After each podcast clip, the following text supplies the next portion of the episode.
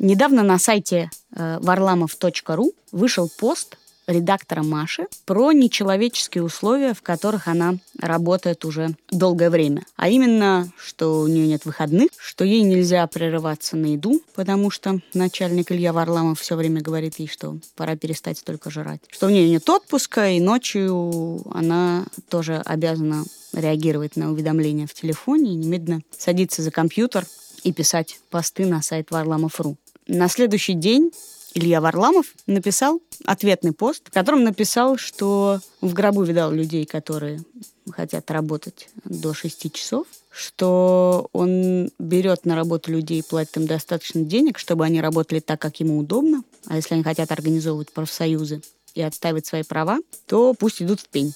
Есть мысль, что это реклама его сайта и работа у него. Но, в общем, это не суть важно, а интересно то, что прием на работу по принципу трудоголизма стал, мне кажется, очень популярным. И давай про это поговорим. Это наш подкаст «Дело случая». Здесь Катя Крангаус. И Андрей Бабицкий. Здравствуйте. Я сегодня еще даже прочла интервью главного редактора сайта «Мел» Никиты Белоголовцева, который всю ту же мысль, которую высказал Илья Варламов, высказал в более интеллигентных выражениях, но объяснив это тем, что стартапы так устроены, что никому не нужны сотрудники, которые будут работать по графику, и об этом даже не может быть речи.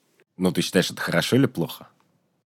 Я считаю, что это ужасная мода на трудоголизм, ужасно лживая и фальшивая. Ну, помимо того, что вредная и бессмысленная для работы. Моя идея простая. Человек не может эффективно работать 12 часов, и что тут кто-то идиот либо человек, который э, считает, что эта работа выполняется в течение 12 часов, либо начальник, э, которому кажется, что это осмысленно.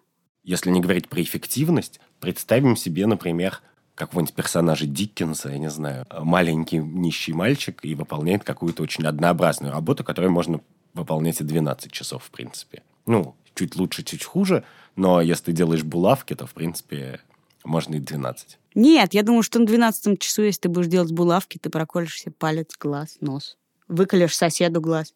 Моя идея простая, что этого не может быть это доказывает наука, что человек э, столько времени не может выполнять осмысленно никакую работу. Но, в принципе, это взялось из, конечно, культуры стартапа, когда ты дико увлечен своим делом, и ты весь мобилизован, и, и все свои силы ты бросаешь на какое-то очень важное для себя дело, или там ты устроился на очень важную работу, и тебе важно показать результат. Организм весь в стрессе, значит, приводит все свои силы, фигачит и выдает какой-то невероятный результат, работая по 12 часов в сутки. Но Остальные смотрят на это и думают, а чё? А чё у него там сотрудник работает по 12 часов, а мой Коля там вот домой идет? А ну, Коль, давай-ка, смотри. И ты начинаешь искусственно как бы считать, что если Коля будет работать у тебя 12 часов, то ты добьешься того же результата, что человек добивается в состоянии мобилизации всех сил. А дальше это охватывает мир. Есть, э, например, японская дикая проблема, а именно что там люди умирают от переработки. Японская журналистка, она умерла три года назад, после того, как она переработала в месяц 159 часов. Это значит, что она 28 рабочих дней работала по 12 часов. Это вызвало некую бучу, потому что это очень частая история. И некоторое время назад уже правительство пыталось э, ввести меры, если в компании люди перерабатывают больше 100 часов в неделю. Но и это не привело никаким результатам, и они не знают, как с этим бороться. Ну, подожди секунду. Я же могу все это и проще объяснить. Можно не придумывать эту историю про стартапы, а сказать, что просто, конечно, в идеале любой работодатель мечтает иметь сотрудников, которые работают по 20 часов, а желательно не едят, не спят и не получают зарплаты. И если у него есть какой-то способ, или он может себя убедить, что у него есть этот способ, людей к этому принудить, он их принудит. Вопрос-то, собственно, как мне кажется, по крайней мере, этический вопрос. Хорошо это или плохо, но дальше там есть всякие обстоятельства. Ну, то есть, понятно, что вот если ты идешь в стартап, и тебе говорят, давай мы делаем с тобой подкаст, я тебе даю 20% виртуальных от нашего подкаста, но мы будем работать с утра до вечера, но ты совладелец, как бы, у тебя горят глаза и так далее, то никто не кинет ни в меня, ни в тебя камень за то, что я, значит, там впахиваю с утра до вечера, потому что это понятно, значит, стартап, как же иначе, потому что работаешь не на дядю, а на себя. В общем, это как симпатичная история, с которой все готовы солидаризоваться. Ну, скажем так, это может тоже привести к плохим результатам, но это совершенно другая психологическая проблема, которую мы сейчас обсуждать не будем. Но, на мой это взгляд, это очевидно, то, о чем мы говорим, очевидно плохо, потому что вот эта мода на эффективность и помешательство на эффективности, это такой результат технологического мира, да, когда ни у кого из нас, ну, по крайней мере, у нас с тобой и у многих наших слушателей, нету конца работы. Вот я работаю на новостном сайте, ты работаешь на научном сайте. И, в принципе, в любой момент времени ты можешь сделать еще. Ты можешь э, придумать еще проект, можешь написать еще новость, можешь снять еще ролик, ты можешь открыть э, дополнительный сайт, и вообще ты постоянно можешь еще. Мне кажется, задача современного менеджера заключается в том, чтобы создать искусственно э, в каких-то обстоятельствах ощущение выполненной работы. В тот момент, когда ты выдыхаешь и говоришь, ну, я на сегодня сделал, и это было хорошо, или это было не очень хорошо, но ты можешь как-то остановиться и это оценить. Мне это жутко интересно, потому что мы же не учебник по менеджменту пишем, мы пригвождаем людей к позорным столбам с тобой. Мне это интересно, вот эта тонкая граница, что когда я на себя работаю по 18 часов и не выдыхаю, значит, тебе это ок. А если я пойду работать на дядю, и дядя мне скажет, работай 15 часов, то что в этом меняется? Я же все равно работаю на себя, только на себя в данном случае значит за зарплату. Это примерно такая же разница, как между суицидом и убийством. Одно дело, ты себя убиваешь, и я не, не посажу тебя за это, даже если буду считать это поведение неразумным. А другое дело, ты убиваешь кого-то. И тогда я тебе скажу, слушай, ну, это странное занятие.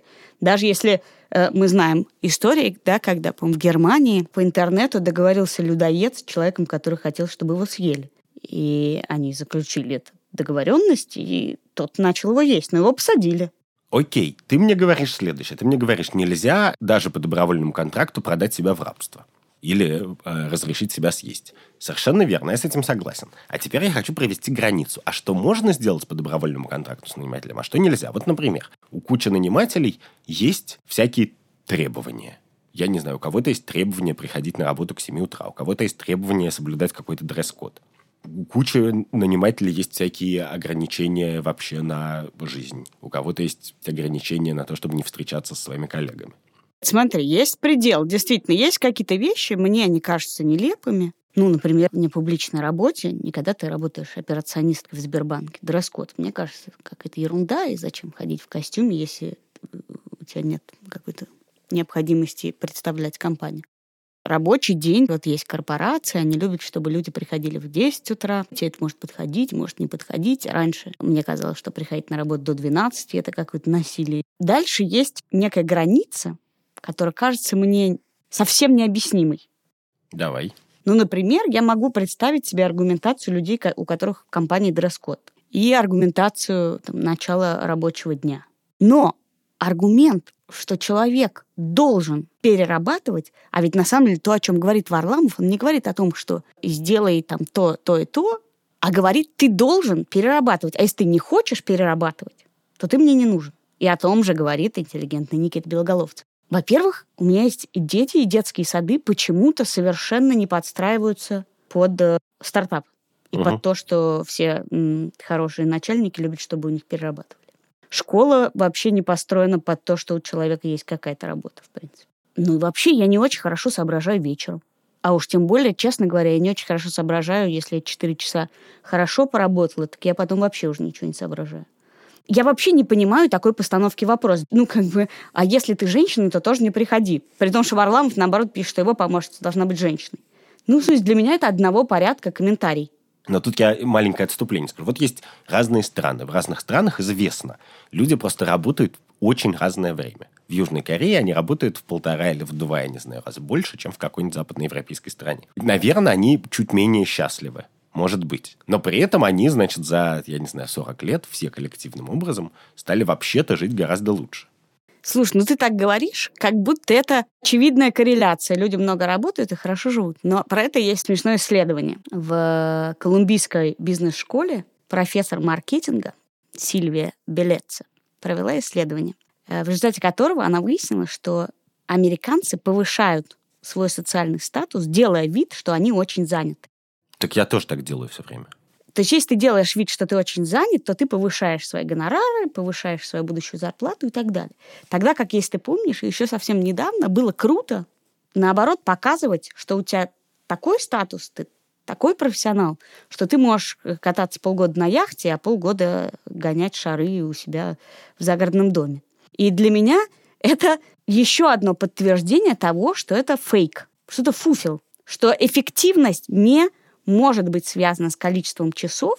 А работодатель имеет право предъявлять тебе требования, которые не повышают твоей эффективности. Ну окей, просто ему хочется, чтобы ты побыл на работе, чтобы кто-то был, чтобы свет в окошке горел, чтобы кофейник подогревался. Точно так же, как этот работодатель предъявляет тебе миллион требований, которые не имеют отношения к эффективности. Тут у меня сложная позиция, сразу скажу, двойственная. Потому что тут мы э, подходим к тому же вопросу, например, почему потребители в Америке бойкотируют H&M. А именно, что эта одежда делается за три копейки рабским трудом в Индонезии. И что это постыдно платить так мало, но это некоторое передергивание в отношении Варламова, по крайней мере, потому что понятно, что он не платит, как э, на фабриках в Индонезии. Он все-таки платит больше. Но тут я не согласна. Да, когда мы приезжаем в какую-нибудь страну, на Кубу, в Узбекистан, ты не начинаешь платить за такси вместо 10 рублей 300 рублей. Только потому, что у тебя в стране, например, принято платить 300 рублей. Вот именно. Так, я, так отдай должное тогда и Варламову тоже. Если он может платить за такси 10, зачем ему платить 300? Ну, с Варламовым просто это ужасная ерунда. Мне кажется, что люди, которых он нанимает на работу, вообще-то имеют достаточно квалификации, чтобы устроиться на другую работу, где начальник э, не будет таким идиотом. Конечно же нет, потому что логика -то так, в этом и состоит, что если у тебя есть достаточная квалификация, чтобы работать где-то 8 часов э, в день за те же деньги, то ты пойдешь туда. А если ты идешь в патагонку, то значит, у тебя есть какой-то мощный стимул. Либо тебя никуда не берут, либо тебя везде берут, но ты здесь думаешь сделать быструю карьеру, либо здесь ну, тебе нравится Варламов лично и кудрявые люди. Так нет, ужас же в том, и это подтверждается только идеей, что это была реклама, что людям, сотрудникам тоже кажется это круто. Смешать жизнь с работой, не спать и работать по выходным для многих сотрудников это кажется значит классная работа. Потому что как может быть классная работа, с которой надо уйти в 6 часов вечера? Это только в Сбербанк так может быть. Подожди, то есть твоя главная претензия – это претензия примерно того же рода, которую предъявляют обложкам модных журналов, что они искажают наше представление о том, что такое нормальная жизнь. Конечно. А, а, а, а, а принуждения никакого собственного в отношении Варламова с, с э, его сотрудниками нету. Ну, по крайней мере, нет какого-то незаконного, плохого принуждения.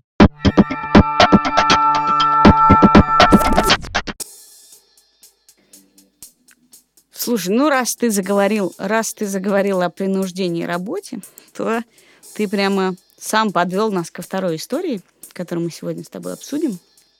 История Харви Вайнштейна, который великий голливудский продюсер, продюсер криминального чтива э, и всех великих фильмов, которые вы можете сейчас вспомнить. Его Гвинет Пелтроу, Анджелина Джоли, Ази Арджента обвинили в том, что он принуждал их к сексу манипулируя своей возможностью разорвать с ними контракт или, наоборот, заключить с ними контракт. Но там даже непонятно, манипулировал ли этой возможностью. Понятно, что они, конечно, думали, что у него эта возможность есть. Нет, одна актриса даже, э, отказавшая ему, утверждает, что он испортил ей карьеру. Там очень много случаев. И его карьера более-менее закончена на данный момент. Его исключили из компании, которую он основал. Его имя уберут из компании, которую он организовал. Там нету судебных дел, то есть речь идет о нарушении правил, на самом деле, приема на работу, приема в картины и сексуальной манипуляции. Мы сейчас давай э, от, немножко отставим вопрос э, сексуального принуждения, потому что, на самом деле, я думаю, что нам стоит тут особо нечего спорить, действительно. Это плохо, карьера закончена, хорошая цена за то, что ты делал плохо. В некотором смысле это же тоже про эту границу. Вот то, что Варламов требует, мне кажется абсолютно еще допустимым, а именно зачем-то проводить на работе 13 часов в день. А то, что требует Вайнштейн, даже если он не формулирует это явным образом, типа «сделай мне минет или останешься без работы», а если он просто проецирует свою власть, свой авторитет и свои возможности испортить кому-то карьеру, оставляет их за кадром, а просто говорит «давай проведем 10 минут вместе». Если он делает это регулярно, то очевидно, что это некоторая практика, а не непонимание, недопонимание. И представим себе человека, у которого есть постоянная потребность в сексе с красивыми женщинами. Ты, я не знаю, слышал ли ты аудио, где он уговаривает одну а, из нет, жертв я не слышал, нет. подняться к нему в номер и подождать, пока он примет душ. Она ему говорит, ты же не надо, я не хочу, я не хочу. Он уговаривает. What do we have to do here? Nothing. I'm going to take a shower. You sit there and have a drink. I Water. don't drink. Uh, can I stay on the bar? No, you must come here now. No. You- Go to the bathroom. Please, I don't want to do something I don't want Go to. to the bathroom. Come here. Listen to me. I want to go downstairs. I'm not going to do anything. You'll never see me again after this. Okay? That's it. If you don't, if you embarrass me in this hotel, I'm not I'll stay. embarrassing you. It's just То есть в какой момент он должен был перестать это делать и понять, что он начинает манипулировать этим, а не продолжает удовлетворять свою странную, постоянную потребность.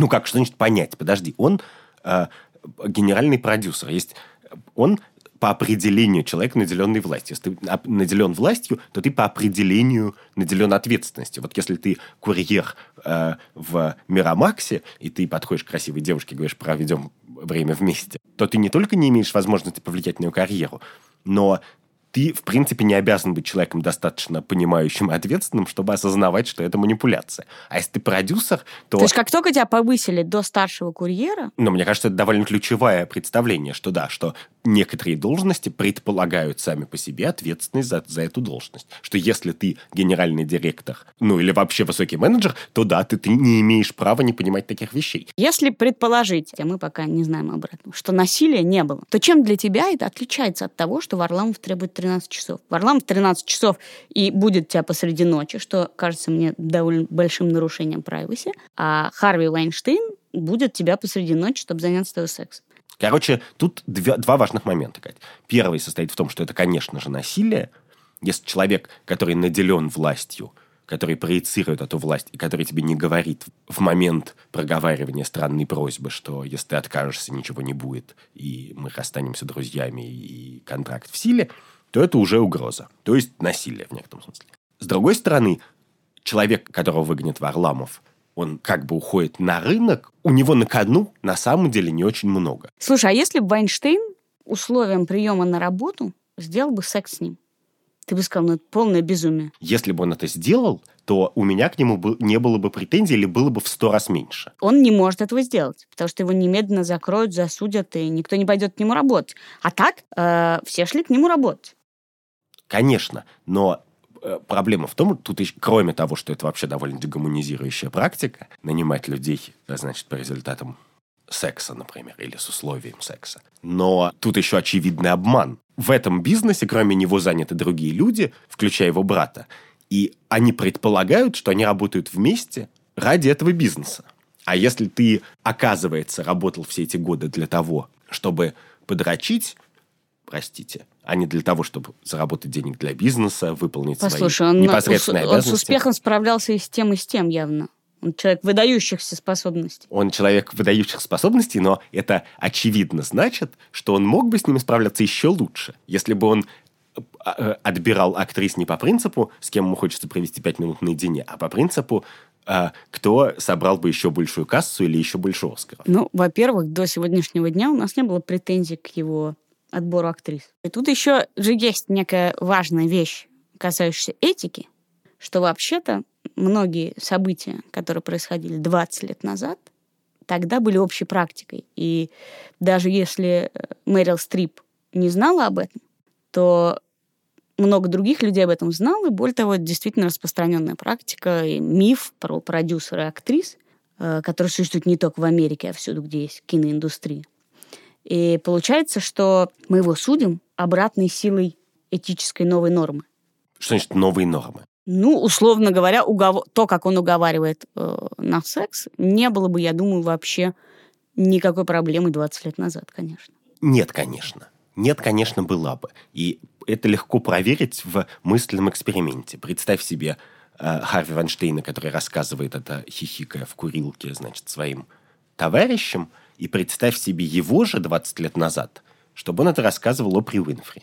Конечно, он не стал бы это рассказывать о При Уинфри. Это и тогда, и сейчас совершенно точно, учитывая особенно, что он женат, но даже если бы он не был женат, совершенно точно было бы неприлично, его бы осуждали, и это очень понятная часть истории, что на самом деле тут не изменились нормы. Другой вопрос, что иногда мы по отношению к каким-то плохим вещам мы включаем режим нулевой терпимости. Мы говорим, что раньше мы с этим мирились и смотрели на это сквозь пальцы, а теперь не будем.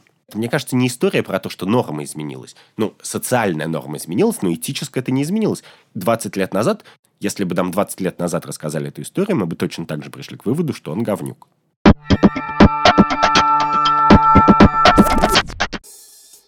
Хорошо, смотри, в этой истории из еще неочевидных моментов, но важных, по-моему, есть тот момент, что это все сработало, и сработало так мощно, и явно будет раскручиваться еще мощнее, потому что э, действие было коллективное против выступления против Харви Вайнштейна Да, было коллективное. конечно. И выступили э, Джоли Пелтроу и Ази Арджента, про которых, ну, очень трудно э, сказать, что они врут, например.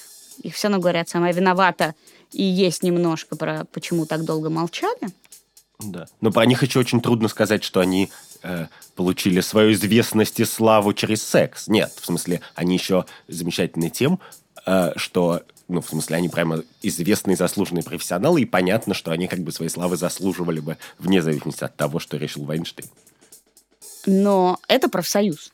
Это сработало, потому что несколько мощно организованных женщин об этом заявили. Давай обсудим профсоюзы. Как ты относишься к профсоюзам? Ха-ха. Но я против профсоюза. Вот. И тут есть некоторое отступление тоже, потому что понятно, в чем идея профсоюза, и понятно, чем их существование иногда бывает оправдано. Оно бывает оправдано тем, что, что бы мы ни говорили, с холодным разумом, сидя на кухне, конечно, у работодателя есть некоторая власть над работниками, которая выше и шире контрактных обязательств. Если а, в городе есть большой завод, или если есть большая корпорация, или если есть какая-то эффективная компания, то ее руководитель обладает большей властью и может по факту требовать от своих сотрудников гораздо больше, чем они от него. У них асимметричные отношения, они по определению асимметричны. И логика профсоюза, конечно, в этом и состоит, что поскольку один работник всегда в этой асимметрической ситуации проиграет в любом споре, даже если он прав, то работникам надо дать возможность объединяться, чтобы вместе у них они в этой асимметрии заняли более справедливое место. В какие-то эпохи, в каких-то местах это, возможно, было оправдано. Ну, то есть, по крайней мере, профсоюзы были добром, а не злом. Но сейчас, вот когда я читаю кучу новостей про отмененные рейсы во всех странах, во Франции, особенно и в Италии, Ну вот весной в Германии была, в Берлине была прекрасная забастовка наземного обслуживающего персонала, которые требовали увеличения заработной платы с 11 до 12 евро в час. А там отменилось сотни рейсов. И ты считаешь, что это плохо? Нет, плохо не это. То есть человек, в принципе, может сказать, поднимите мне зарплату, или я не буду работать. Плохо другое, что этих людей невозможно уволить. То есть а, Рональд Рейган в похожей ситуации, когда у него отменялись рейсы, он просто взял и уволил авиадиспетчеров. И его за это, значит, американские левые очень ненавидят. А в Европе ты не можешь их уволить. Слушай, ну у тебя прям противоречие на противоречие. Если ты можешь уволить кого хочешь за то, что они, например, хотят повышения зарплаты или каких-то условий работы, как Варламов, то есть ты в данной ситуации по-прежнему поддерживаешь Варламов, то, естественно, у тебя появляется искушение властью и, например, э, сексуальная манипуляция – естественный результат такой власти. Давай вот еще раз вернемся к этой теме, что она очень интересная. Вот у тебя есть работник и работодатель. У меня примерно такой взгляд на эту ситуацию, что до тех пор, пока работник и работодатель относительно равные люди и регулируют свои отношения какими-то договоренностями, устными или письменными, мне не важно, в чем состоят эти договоренности. Мне это начинает интересно быть в тот момент, когда я считаю, что кто-то из них пользуется каким-то властным силовым ресурсом, принуждением, чтобы выкрутить руки другому. Кто бы из этих сторон, работодатель или работник, не приобрел незаконное, как бы с моей точки зрения, не положенное ему преимущество, я буду с ним бороться. Понимаешь, тут я вынужден использовать вечный твой аргумент э, против меня, что ты Да. рассуждаешь как очень благополучный э, житель Европы или Центральной России. Потому что понятно, что когда тебе начнут выкручивать руки, то ты сможешь тоже начать выкручивать руки, у тебя есть ресурс, не знаю, Фейсбука, чтобы побороться с начальством и так далее, и так далее. Человек в Бангладеше, работающий на тканевой фабрике, у него нет никакого равноправия, и профсоюз и забастовка — единственный способ хоть что-то изменить. И то не факт, что действительно его не уволят, потому что он бесправен совсем. Так ты понимаешь, что в Бангладеше нет профсоюза, а в том смысле, в котором ты имеешь в виду это. Может быть, какой-то очень формальный есть, но профсоюза, который обладает реальной рыночной силой, там нету. А рыночной силой обладает профсоюз авиадиспетчеров, которые не живут в Бангладеш, которые отлично живут и сейчас. И, и они требуют повышения зарплаты не потому, что они голодают или перерабатывают, а потому что просто у них есть эта власть, и они ее используют. Ты хочешь сказать, что они с жиру бесятся и, и повышают с 11 до 12 евро? В час Если бы у них была такая власть, они бы повышали с 11 до 19 хотя бы. понятно, что это всегда политическая война и торг что после, после какого-то повышения, значит, они потеряют там любую общественную поддержку и, возможно, и эту государственную силовую поддержку. Но важно именно это, что фабрика в Бангладеш плоха не сутью договоренностей, не тем, что человек приходит и добровольно себя сдает на 14 часов в день, а тем, конечно же, что этот человек находится в подчиненном, жутко асимметричном состоянии. И наша задача и какой-то идеал общественный состоит в том, чтобы люди не договаривались из подчиненного состояния. Я, в, э, в отличие от тебя, глубоко убеждена, что никакого равноправия между начальником и подчиненным на самом деле быть не может. А если оно есть, то это исключение, которое только подтверждает то, что этого быть не может.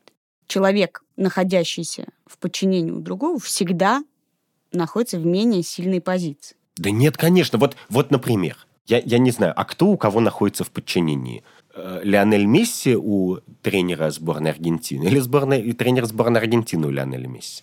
Ну, в сборной это не вполне работа. Но, например, хороший футболист в топ-клубе всегда имеет огромную власть, обратную, над своим начальником. Потому что просто он редкий специалист. Я тебе скажу, любой начальник средний скорее будет действовать как в анекдоте. Знаешь, анекдот был про «я свою кошку есть отучил почти». Почему почти? Ну, только сдохла. Вот любой начальник, если в принципе есть возможность, чтобы его подчиненные работали 12 часов в сутки, 14 часов в сутки, 16 часов в сутки, а еще за меньшие деньги, и еще за меньшие деньги, и еще за меньшие деньги, конечно, предпочтет эту схему. Очень мало начальников, которые будут говорить, нет, иди отдыхай, это сейчас так и тоже есть, мода американская, значит, давайте поставлю капсулу сна, буду выгонять тебя с работы и что-нибудь еще. Нет, конечно, большинство людей будут уменьшать и ухудшать возможности э, и условия работы до того момента, как кто-нибудь не сдохнет. Это сейчас не этика, это некоторое наблюдение. Так вот, мне кажется, что это наблюдение совсем не соответствует действительности, что любой сотрудник, который выполняет не совсем автоматическую работу, является ценным активом. И для любого начальника, потому что ему все равно надо кого-то искать на замену, то все пятое, десятое. Слушай, ну к твоему, к, к, к, этому твоему аргументу, включая Месси и тренера, прости, пожалуйста, а кто как был начальником тогда в ситуации Анджелины Джоли и Харви Вайнштейна? Он, конечно. Она-то была молода, юна, это была ее какая-то одна из первых ролей. Если бы они сейчас встретились, может быть, все было бы, собственно, сейчас все, надеюсь, и, будет по-другому. Что, значит, Анджелина Джоли, как Лара Крофт, с вертушки, значит, даст по морде Вайнштейну, и он будет наказан за все. Но это сейчас, в 2017 году. Подводя наш разговор к какому-то финалу, я хочу сказать, что мне вот важно только это. То есть мне на самом деле не важно, что пишет Варламов. Он может что угодно требовать от своих подчиненных и как угодно с ними договариваться до тех пор, пока я верю в то, что у его подчиненных есть настоящий выбор уйти, что у него нет каких-то тайных способов на них влиять, что он им не подсыпает, значит, не знаю, психотропные вещества в суп и так далее. Вот до тех пор, пока это нормальные взрослые люди, которые могут уйти, мне совершенно не важно, о чем они договариваются. Ну, видишь, я на это могу тебе возразить только тем, что для меня все случаи, которые мы обсуждаем, и моя позиция по ним основана на простом убеждении, что люди никогда в массе своей не понимают, что с ними происходит, какие права у них есть и в каком они находятся состоянии. Вот в слабой позиции, в сильной позиции они переработали, они устали, они сейчас умрут, у них есть свобода уйти, нет свободы уйти. Люди вообще очень плохо про себя понимают. Это первая установка. А вторая установка, что власть надо всегда ограничивать. Нельзя отпустить власть, в том числе и наема на работу. Ни в коей мере. Ее всегда надо ограничивать, и профсоюзы, и законы, и правила, и трудовой кодекс существуют только потому, что у людей, а, наделенных властью управлять э, работой других людей, жизнь других людей, всегда приводит к перекосам. И вот это вместе и э, есть моя позиция по этому вопросу. Но я еще хочу сказать самую последнюю вещь, что любое ограничение найма – это ограничение не только для работодателя, а еще ограничение для ненанятых людей. Когда ты выставил ограничение на найм, то значит кто-то остался без работы. И может быть, этот кто-то хотел именно такую работу. Может быть, он, ему нравилось работать по 14 часов, и он только к 13 часу раскочегаривается. Ну, тогда надо открывать комитет рассматривания ненормативных э, трудовых объявлений. Это был подкаст «Дело случая» в студии Катя Крангаус и Андрей Бабицкий. Каждую неделю мы рассматриваем новые этические вызовы и этические проблемы, с которыми наше общество сталкивается практически после любого громкого скандала. Подписывайтесь на нас на сайте Медузы, подписывайтесь на нас в iTunes, в приложении, через которое вы слушаете подкасты на андроиде. Пишите нам комментарии, подписывайтесь на нашу страницу в Фейсбуке, спорьте с нами, предлагайте свои темы и идеи. До встречи через неделю. До свидания.